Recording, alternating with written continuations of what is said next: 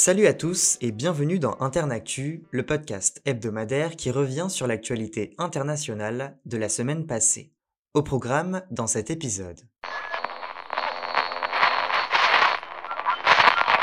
À l'ouverture d'une réunion du G20 à New Delhi, en Inde, jeudi, le Premier ministre indien Narendra Modi a estimé que les institutions multilatérales avaient échoué à relever les défis urgents du monde. Je cite L'expérience de ces dernières années, crise financière, changement climatique, pandémie, terrorisme et guerre, montre clairement que la gouvernance mondiale a échoué. Lors d'une prise de parole commune avec Narendra Modi, la première ministre italienne, Giorgia Meloni, a eu ces mots. Je cite Nous espérons tous deux que l'Inde, en présidant le G20, pourra jouer un rôle central pour faciliter un processus négocié de cessation des hostilités. Entretenant une amitié de longue date avec la Russie, l'Inde semble souffler le chaud et le froid au sujet de la guerre en Ukraine. Si Narendra Modi défend la voie du dialogue et de la diplomatie, son pays n'a pas condamné l'invasion. La semaine dernière, l'Inde s'était abstenue, avec la Chine, de voter une résolution de l'ONU dénonçant la guerre. Le secrétaire d'État américain, Anthony Blinken,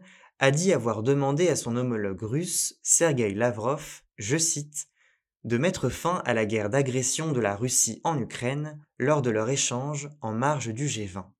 Jeudi, au moins trois personnes sont mortes lors d'une frappe sur un immeuble d'habitation à Zaporizhia, dans le sud de l'Ukraine. Pour sa part, le président russe Vladimir Poutine a dénoncé une attaque commise contre des civils russes, je cite, par des terroristes et néo-nazis. Moscou a fait état d'un groupe de saboteurs ukrainiens infiltrés dans une région du sud de la Russie, frontalière de l'Ukraine. Sur le front, la localité de Bakhmut fait, elle, l'objet d'une rude bataille entre Russes et Ukrainiens depuis plusieurs jours.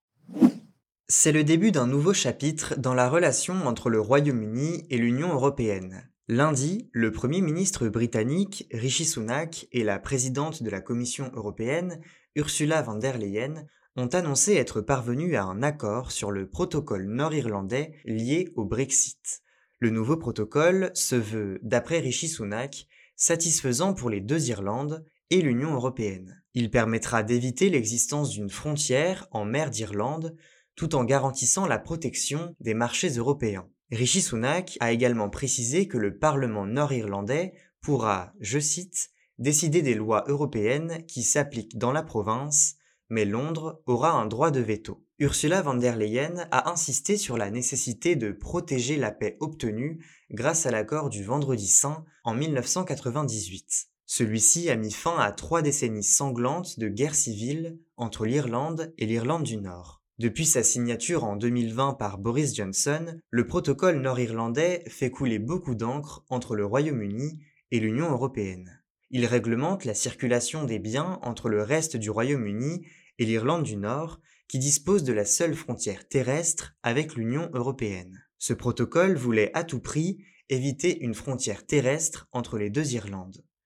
Mais il imposait notamment des contrôles douaniers sur les marchandises de Grande-Bretagne arrivant en Irlande du Nord. Rishi Sunak en a fait les frais, s'attirant les foudres des unionistes du Democratic Unionist Party. Ces derniers sont opposés à toute remise en cause de l'appartenance de l'Irlande du Nord au Royaume-Uni. Ils refusent toute application du droit européen dans la province britannique et bloquent le fonctionnement de l'exécutif local depuis un an.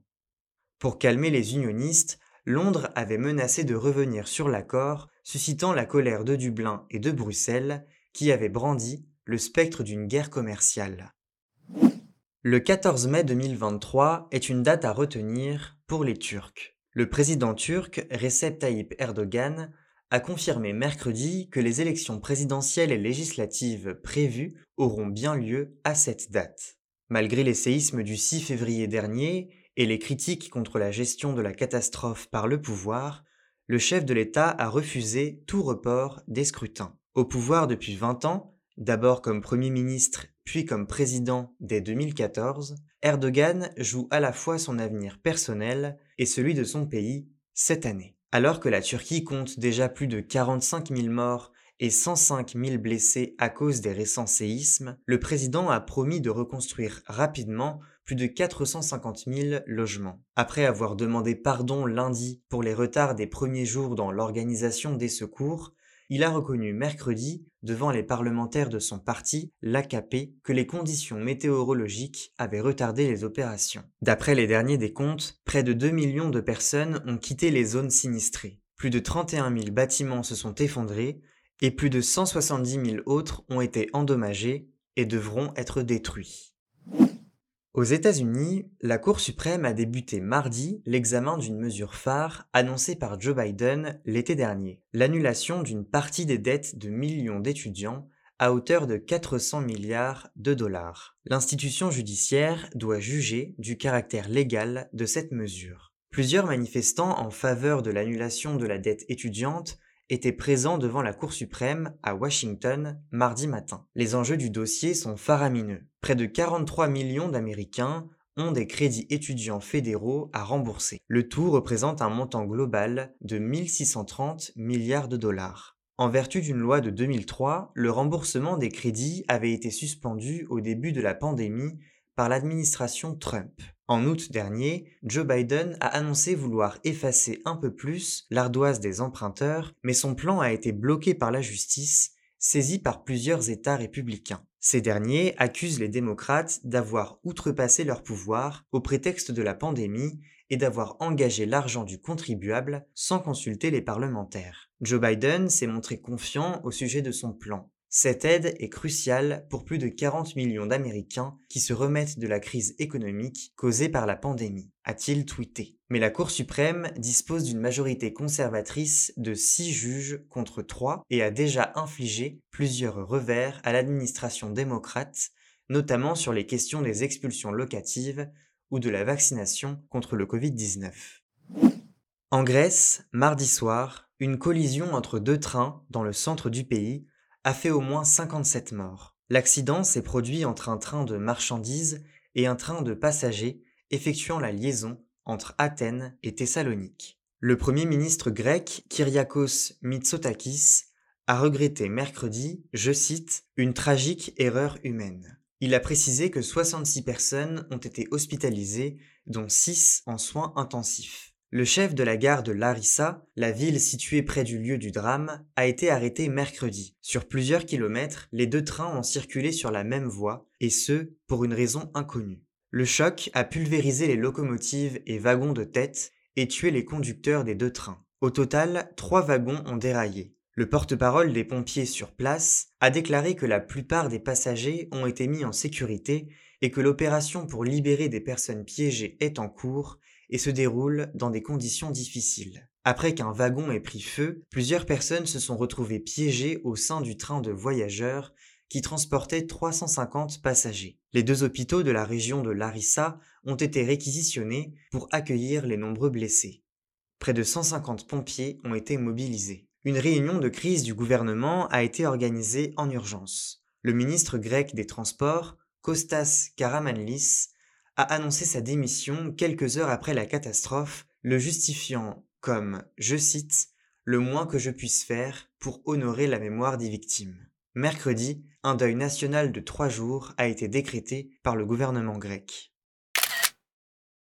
Bola Tinubu, c'est le nom de la personnalité de la semaine. À 70 ans, ce musulman multimillionnaire a remporté l'élection présidentielle au Nigeria d'après les résultats définitifs publié mercredi. Élu dès le premier tour du scrutin de samedi dernier, sur fond d'accusations de fraude, celui surnommé le parrain ou encore le boss a bénéficié d'une avance d'environ 2 millions de voix sur les autres candidats. Je suis profondément honoré que vous m'ayez élu pour servir notre pays bien-aimé, a-t-il déclaré à ses partisans réunis à Abuja, la capitale du pays, le soir de sa victoire. Ces deux principaux rivaux ont pour leur part dénoncé un simulacre et demandé l'annulation du scrutin. Ardent défenseur de la démocratie en exil pendant la dictature militaire des années 1990 et candidat du parti au pouvoir, Bola Tinubu a gravi tous les échelons politiques. Les dernières semaines de campagne électorale ont fragilisé son statut de favori. Bola Tinubu est apparu fragile à la télévision à plusieurs reprises, souffrant de tremblements. À la tête de Lagos, le poumon économique du pays entre 1999 et 2007, le politicien s'est vu ravir son fief par le candidat outsider Peter Obi lundi. Bola Tinubu reste un homme influent au Nigeria, perçu comme l'instigateur de toutes les nominations politiques dans sa région natale. Sa fortune est aussi notoire. Considéré comme l'un des hommes les plus riches du pays, il possède des parts dans plusieurs entreprises dans les domaines des médias, de l'hôtellerie et l'immobilier. Plus de 87 millions d'électeurs se sont déplacés aux urnes pour désigner le successeur du président Muhammadu Buhari, 80 ans, qui, en vertu de la Constitution, s'est retiré après deux mandats. Pays le plus peuplé d'Afrique, le Nigeria pâtit depuis des années d'une économie en berne, de violences récurrentes de groupes armés et d'un appauvrissement généralisé de sa population. C'est la fin de cet épisode d'Internactu. Vous pouvez retrouver ce podcast sur toutes les plateformes d'écoute. On se retrouve la semaine prochaine pour un nouvel épisode. Et en attendant, restez informés.